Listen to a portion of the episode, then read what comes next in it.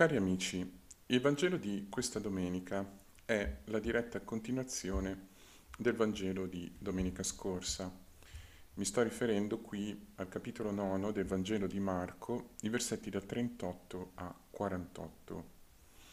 Mm, se prendete questo Vangelo e lo guardate con attenzione, noterete che sia nella ehm, versione che noi leggiamo durante l'Eucaristia, sia eh, nelle nostre Bibbie, diciamo così, a meno che appunto non andiate a guardare le note, in questa sequenza di versetti da trentotto a quarantotto due versetti non sono computati. Mm, la ragione di questo sta mm, in problematiche che riguardano lo stato della trasmissione del testo greco. Quindi sono problemi di natura, come si dice in gergo, di critica testuale, problemi, se vogliamo così, tecnici, chiamiamoli così, che in, in questo audio, in questa sede, non, non affrontiamo. Noi leggiamo il testo così come ci viene presentato, quindi i versetti da trentotto a quarantotto del capitolo nove di Marco. E se un suggerimento posso darvi, sarebbe quello... è quello di mh, includere nella vostra lettura meditativa del Vangelo di oggi anche i versetti quarantanove e cinquanta che concludono il capitolo nove e che non sono stati inclusi nella eh, lettura, nel brano selezionato per questa domenica. Questo brano, dicevamo, prosegue il Vangelo di domenica scorsa. Lo prosegue dal punto di vista, diciamo, del flusso narrativo, viene subito dopo la fine eh, del Vangelo di domenica scorsa, molto semplicemente, ma ne è la prosecuzione anche dal punto di vista dello sviluppo del discorso. Quindi quello che accade o quello che viene detto in questo brano esplicita o sviluppa ulteriormente qualcosa già detto eh, dal Signore ai discepoli nel Vangelo di domenica scorsa e in particolare, come vedremo immediatamente, le parole che il Signore dice ai discepoli a proposito della disputa sul più grande. Essendo la continuazione del Vangelo di domenica scorsa, non eh, ripeto quanto già mh, dicevamo nell'audio precedente rispetto al contesto più ampio. Basta solo ricordare che ci troviamo in una sezione del Vangelo di Marco, una grande sezione che comprende perlomeno i capitoli da nove e dieci, in cui mh, Gesù si sta dirigendo verso Gerusalemme. Dopo mh, la grande periodo della predicazione in Galilea, con alcuni fatti adesso connessi, vale a dire segni, opere di potenza, guarigioni e insegnamenti, il Signore cambia itinerario e appunto si, dis- si dirige verso Gerusalemme. In questo caso specifico, nel nostro brano, se vi ricordate, noi ci troviamo a Cafarnao. Al capitolo nove, al versetto trentatré, l'Evangelista appunto mh, specifica che Gesù pronuncia queste parole a Cafarnao dopo che eh, nel viaggio, mh, attraversando la Galilea, che Gesù aveva compiuto, diciamo, dal monte della trasfigurazione fino a Cafarnao. In quel viaggio Gesù aveva di nuovo annunciato la sua passione, morte e risurrezione, e i discepoli invece avevano discusso su chi era il più grande. Al capitolo decimo, al versetto uno, quindi l'inizio della, della pericope del brano immediatamente successivo al nostro, l'Evangelista ci informa che Gesù va nella regione della Giudea e al di là del fiume Giordano, quindi un ulteriore spostamento. Il fatto che queste parole vengano dette tutte a Cafarnao eh, accentua l'unità, eh, diciamo, dello sviluppo logico, del discorso, dell'insegnamento che Gesù dà eh, nel Vangelo di domenica scorsa, quindi l'insegnamento su chi è davvero il più grande, e le parole che, eh, di questo Vangelo, del nostro Vangelo. Questo fatto, e andiamo adesso a riflettere un attimo sul nostro sul brano di questa domenica, a fare due brevi riflessioni, questo fatto, dicevo, stupisce per una ragione, quello che ho appena detto, l'unità dell'insegnamento a Cafarnao. Il Vangelo di domenica scorsa, infatti, si concludeva con queste parole. Capitolo nove, versetto trentasette. Chi accoglie uno solo di questi bambini nel mio nome, accoglie me, e chi accoglie me non accoglie me, ma colui che mi ha mandato. Queste parole sono uno dei criteri che il Signore indica ai discepoli per comprendere correttamente cosa significa essere il più grande. Il più grande è colui che si fa più piccolo, quindi colui che eh, è l'ultimo e il servitore, il diaconos, e dall'altra parte, abbiamo detto, il più grande è anche chi, è, chi diventa bambino, un bambino che deve essere accolto nel nome di Gesù. Immediatamente all'inizio del nostro brano, versetto trentotto, però vediamo irrompere sulla scena uno dei discepoli, Giovanni, che pone a Gesù una questione che apparentemente non ha niente a che fare con quello che Gesù ha appena detto. Infatti al versetto trentotto Giovanni gli dice: «Maestro, abbiamo visto uno che scacciava demoni nel tuo nome e volevamo impedirglielo».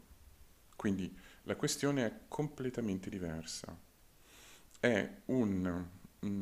un'affermazione, adesso lo vedremo, quella di Giovanni, che ha in sé una sorta di domanda implicita, una domanda di comprensione di un fenomeno piuttosto strano, vale a dire esorcisti che praticavano esorcismi su indemoniati ma non appartenenti al gruppo eh, dei discepoli del Signore, e che facevano questi esorcismi per di, per di più nel nome di Gesù.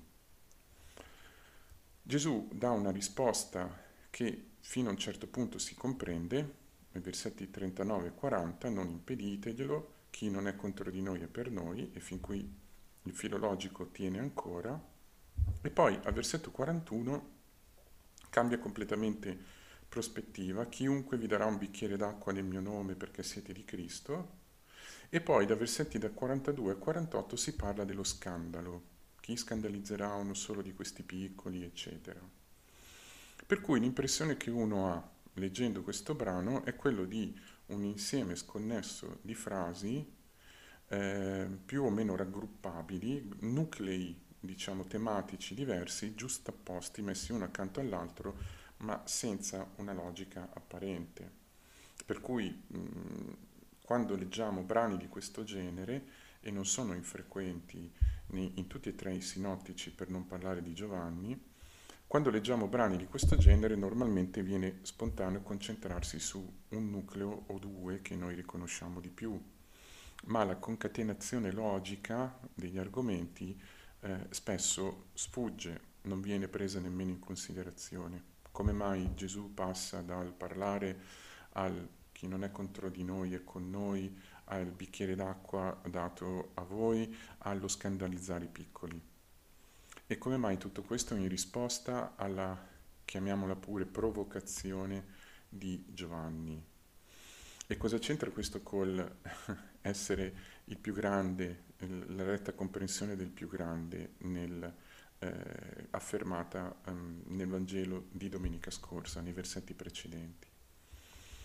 Per comprendere questo, non del tutto, o per dare un, un piccolo spunto di meditazione, ci fermiamo su due punti che possono aiutare a mh, fare un po' ordine in questa mh, apparente disordine, in questo apparente procedere in modo eh, sconnesso, non conseguenziale, e quindi a comprendere meglio cosa riguarda l'insegnamento del Signore in questo brano e, per così dire, qual è la posta in gioco.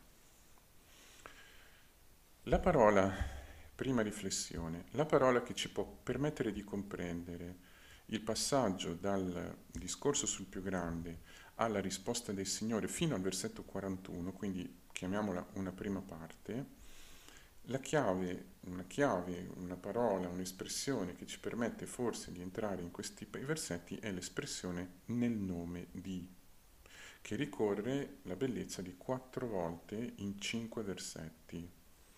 E quindi è di fatto una parola, un'espressione chiave. Chi accoglie uno solo di questi bambini nel mio nome, accoglie me, dice al versetto trentasette, Maestro, abbiamo visto uno che scacciava demoni nel tuo nome, versetto trentotto, questa forse è la ragione per cui Giovanni fa questa domanda, è una, è una ragione associativa, l'associazione di idee creata dalla espressione nel tuo o nel mio nome. Al versetto trentanove Gesù dice: non c'è nessuno che faccia un miracolo nel mio nome. Al versetto quarantuno: chiunque vi darà un bicchiere d'acqua nel mio nome. Quindi ci sono quattro versetti che parlano di quattro usi, o forse non quattro, ma comunque usi diversi dell'espressione nel mio, nel tuo nome, e quindi nasce la domanda, la necessità di comprendere esattamente che cosa significhi fare qualcosa o dire qualcosa nel nome di. Questo uso linguistico, questa espressione, ha chiaramente la sua radice nell'Antico Testamento, in quello che noi chiamiamo l'Antico Testamento. Mm, quindi ha una sua origine nella lingua dell'ebraico biblico. E fare o dire qualcosa nel nome di ha, prima di tutto, o forse soprattutto, un significato giuridico, vale a dire che chi fa qualcosa nel nome di è perché ha ricevuto un incarico particolare da qualcuno, mh, costituito probabilmente anche in autorità, però diciamo da qualcuno, viene, riceve un particolare incarico, un, una particolare eh, missione, e lui esercita questa missione o assolve questo incarico secondo le istruzioni ricevute, quindi rappresentando colui che lo manda. Nel nome di, quindi, ha prima di tutto questa accezione, chiamiamola giuridica. Se io parlo nel nome di X, vuol dire che in qualche modo, detto in una maniera semplicistica, chiaramente è un po' minimalista, però diciamo lo rappresenta. A questa mh, espressione c'è però da aggiungere un altro fatto. C'è da aggiungere la concezione, la particolare densità di percezione che noi troviamo nei testi biblici circa la realtà del nome. Nella Bibbia, infatti, il nome, il nome intendendo il nome personale di qualcuno, non è semplicemente un'etichetta messa arbitrariamente su qualcuno per avere, diciamo, un riferimento, per poterlo designare o chiamare. Quindi non è una realtà che ha un carattere arbitrario e del tutto ininfluente rispetto alla identità o, se vogliamo usare un termine più filosofico, all'essenza della persona. Il nome, in qualche modo, nella scrittura, ha invece un legame molto forte con l'identità. Il nome può indicare l'identità di una persona, può indicare la sua chiamata fondamentale, può indicare una sua caratteristica fondamentale, e il cambio del nome è il gesto che compie fondamentalmente Dio nella scrittura, mh, attraverso il quale viene donata una nuova identità. Quindi fare qualcosa nel nome di, e specialmente quando si parla di fare qualcosa nel nome di Dio, oppure come nel brano, mh, nel Vangelo, nel nome di Gesù, significa in qualche modo partecipare della identità, oppure in questo caso della autorità, dell'autorevolezza, della forza, ehm, chiamiamola di azione, eh, del, di colui che è il portatore di questo nome, cioè Dio stesso, il Signore. Alcuni autori parlano in questo caso di una forza quasi mh, magica, dicono, del nome. Io eviterei questo aggettivo per le implicazioni che ha e perché mh, sottende una concezione, chiamiamola così, impersonale eh, del nome, mh, che credo sia abbastanza lontana dalla maggior parte dei testi biblici, e possiamo dire che il nome indica un legame particolare con la persona di Dio e una partecipazione in qualche modo alla sua forza, azione, creatrice o azione in senso lato, oppure anche, se vogliamo, la sua autorità. Quindi mh, Questi due significati dell'espressione e del nome possono anche averne un terzo, chiaramente, più, ehm, eh, meno determinato, meno, come possiamo dire, meno denso di quelli detti ora. Fare qualcosa nel nome di può anche voler dire far qualcosa a causa di. Mm, noi diremmo forse in italiano si avvicina all'espressione per amore di, eh, dove questo amore non necessariamente ha un significato, ehm, diciamo così, forte. Per amore di vuol dire qualcosa come a causa di, tenendo conto di, in ragione di, ecco, qualcosa del genere. Nelle parole di Giovanni, al versetto trentotto, noi troviamo quindi qualcuno che apparentemente usa, tra virgolette, il nome di Gesù per operare esorcismi, quindi nel senso, diciamo così, dell'efficacia del nome che partecipa dell'autorità o della capacità di agire di chi porta questo nome. Questo versetto è intrigante per tante ragioni, lascia intendere che esistessero, eh, come testimoniano anche le fonti, esorcisti, eh, persone che praticavano esorcisti nell'ambito giudaico, insomma, dell'epoca del Signore.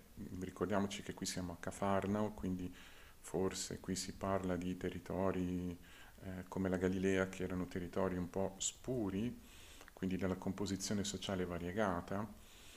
Mm, esistevano questi gruppi o queste persone che praticavano questa forma di attività o di ministero, non si sa bene in che forme, o comunque si discute su questo, e alcuni di questi usavano il nome di Gesù. Forse possiamo intendere che lo usassero come una specie di talismano. E Giovanni dice, abbiamo visto uno che faceva questo e, glielo abbia- e volevamo impedirglielo, abbiamo tentato più volte di impedirglielo, questa potrebbe essere la traduzione del verbo greco, e- ecolumen, all'imperfetto. Abbiamo tentato più volte di impedirglielo, perché non ci seguiva. Qui abbiamo quindi nelle parole di Giovanni una contraddizione. Qualcuno che usa il nome di Gesù pur non seguendo i discepoli. Notate che Giovanni sottolinea che non seguivano Gesù, ma seguivano noi, i discepoli. Quindi c'è una contraddizione tra un certo legame con la persona di Gesù e la non appartenenza al gruppo dei discepoli. Una contraddizione che stride anche perché Giovanni sembra porre il seguire noi e non il seguire Gesù come criterio di verità dell'azione di questo esorcista, che quindi in qualche modo, sembra dire Giovanni, sta commettendo un abuso. Volevamo impedirglielo perché non era dei nostri, quindi stava commettendo un abuso del nome, quasi come dire che quindi il nome possa essere usato se si seguono i discepoli. Chiaramente questa do- non è una domanda, è un'espressione che probabilmente sottintende una domanda, sottintende una questione posta a Gesù, ehm, riflette il punto di vista di Giovanni, il punto di vista di chi vede una contraddizione appunto tra l'usare il nome fuori dall'appartenenza ai discepoli. La risposta di Gesù sembra di fatto mh, modificare il punto di vista di Giovanni. Non impediteglielo, quindi mh, di fatto il loro tentativo di impedire era fuori luogo. E la ragione è molteplice. Almeno triplici, almeno tre sono le motivazioni che il Signore dà. Non c'è nessuno che faccia un atto di potenza nel mio nome e possa subito dopo parlare male di me. Chi non è contro di noi è per noi, seconda motivazione, e la terza, chi vi darà un bicchiere d'acqua nel mio nome non perderà la sua ricompensa.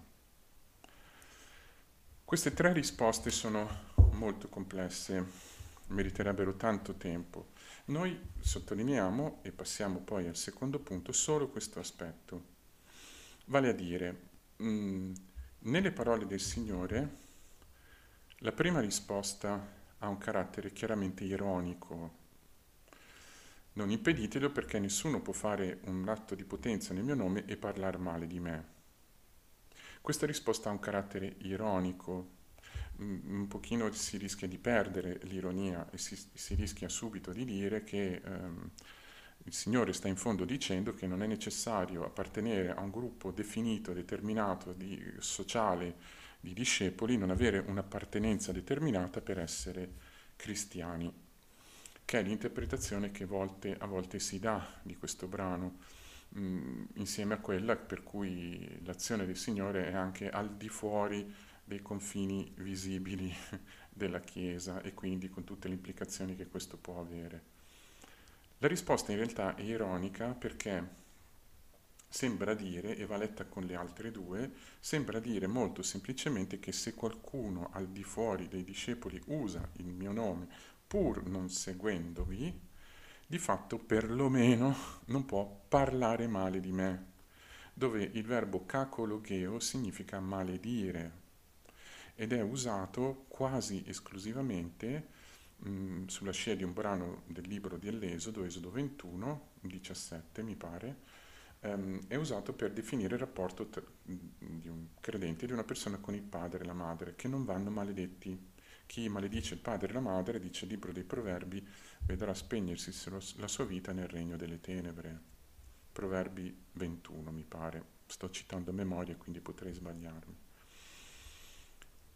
Quindi la maledizione in questo caso è non riconoscere l'origine, l'origine della vita che ricevi.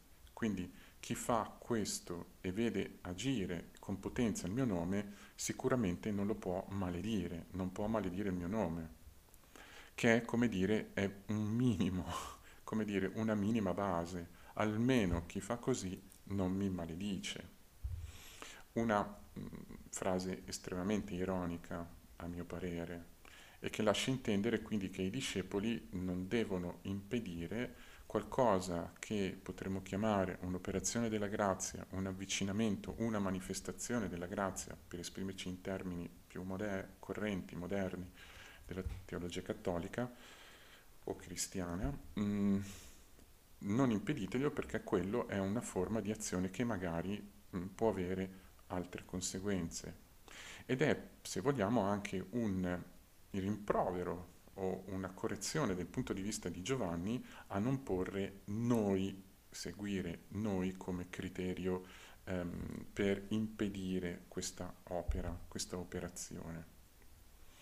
La seconda motivazione riprende il noi. Se la prima riprende l'impedire, non impediteglielo, la seconda riprende il noi. Chi non è contro di noi è per noi. E qui è straordinario il fatto che nel brano parallelo del Vangelo di Luca, Luca nove, cinquanta, Gesù dica chi non è contro di voi è per voi. Nel Vangelo di Marco si sottolinea il noi, l'unità di appartenenza tra Gesù e i discepoli, che quindi non viene diluita ma viene confermata. Quindi esiste un gruppo socialmente determinabile di persone che seguono Gesù e che sono il noi di Gesù.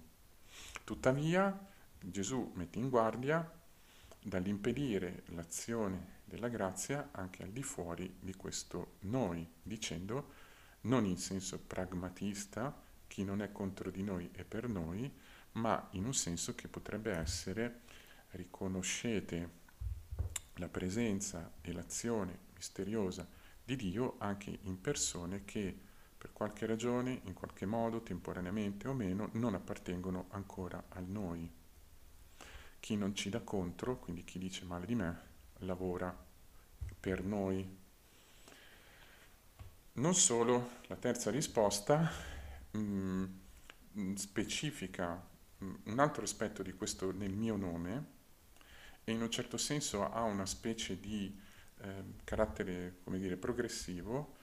Non può parlare male di me, chi, chi, chi fa un miracolo nel mio nome, chi non è contro di noi è per noi, e versetto quarantuno, questo essere per significa dare un bicchiere d'acqua, quindi prestare aiuto nel mio nome, dove questa volta nel mio nome viene specificato perché siete di Cristo. Quindi è ancora più specifica l'identità dei cristiani. Chi sono i cristiani? Sono coloro che sono di Cristo. E se qualcuno vi dà un bicchiere d'acqua, non per voi, ma per me, nel mio nome, non perde la sua ricompensa. Che appunto è un altro modo per dire non impeditelo, perché anche un piccolo gesto di carità nei vostri confronti, nel mio nome, a causa mia, perché siete di Cristo, verrà ricompensato. Quindi un altro modo per dire non impedite, riconoscete l'azione misteriosa del mio nome, della mia presenza, della mia autorità, anche al di fuori del noi, non al di fuori del voi, al di fuori del noi, cioè io, Signore Gesù, e voi, discepoli. Quindi possiamo sintetizzare la risposta del Signore al problema che pone Giovanni, che è un problema, se vogliamo, molto attuale e stringente dal punto di vista ecclesiologico, ma anche personale, come vedremo, dicendo non impedite, riconoscete l'azione del Signore anche al di fuori del noi, perché questa azione misteriosa è anche quella che poi può, qui interpreto io, può, come dire, condurre anche al noi, le persone, diciamo, di fuori, le persone che non vi seguono. La seconda parte, versetti da quarantadue a quarantotto, mh, che commento molto brevemente, parla dello scandalo. E lo scandalo sappiamo che era un'asticella posta sul cammino per far inciampare qualcuno. Scandalizzare e far inciampare sono sinonimi, così come parlare di scandalo o inciampo è la stessa cosa. Gesù parla di scandalizzare i piccoli che credono in me, e quindi non si capisce se questi piccoli sono eh, le persone di fuori che vi danno da bere, o questi... Mh, persone che in qualche modo sono attratte e mosse eh, dal nome del Signore pur non seguendovi o non seguendovi ancora, oppure si sono all'interno della comunità, quindi se non bisogna porre scandalo dentro la comunità, i piccoli che credono. Lo scandalizzare qui riguarda tre organi, tre parti del corpo, la mano, il piede e l'occhio, quindi l'azione, il cammino, il modo di vita, l'orientamento di vita, potremmo dire, le, le scelte fondamentali della vita, e l'occhio, cioè il desiderio. Ma si passa dallo scandalizzare ai piccoli all'essere scandalizzati da se stessi, anche questo è particolare. Quindi potrebbe essere che quello che il Signore sta dicendo, porre ostacolo, impedire, non riguarda solo le persone di fuori, ma riguarda anche la vita nella comunità o addirittura il rapporto con se stessi.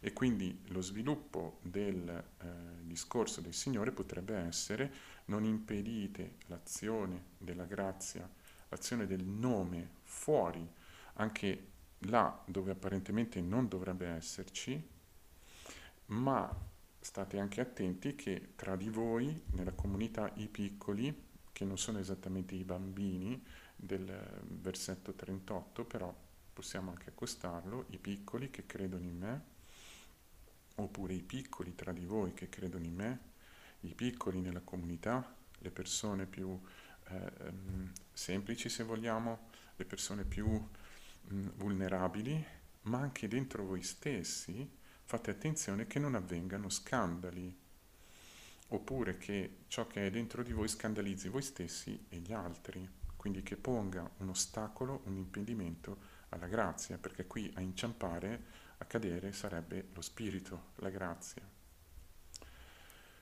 Nel suo complesso, quindi, il insegnamento del Signore, queste parole che vengono dette ai discepoli, sono delle parole che hanno un carattere, potremmo definire, comunitario. Riguardano la comunità nel suo rapporto con l'esterno, ma nella comunità nel suo rapporto con l'interno. Questo era chiaro nel Vangelo di domenica scorsa, poiché il problema del più grande è una questione interna.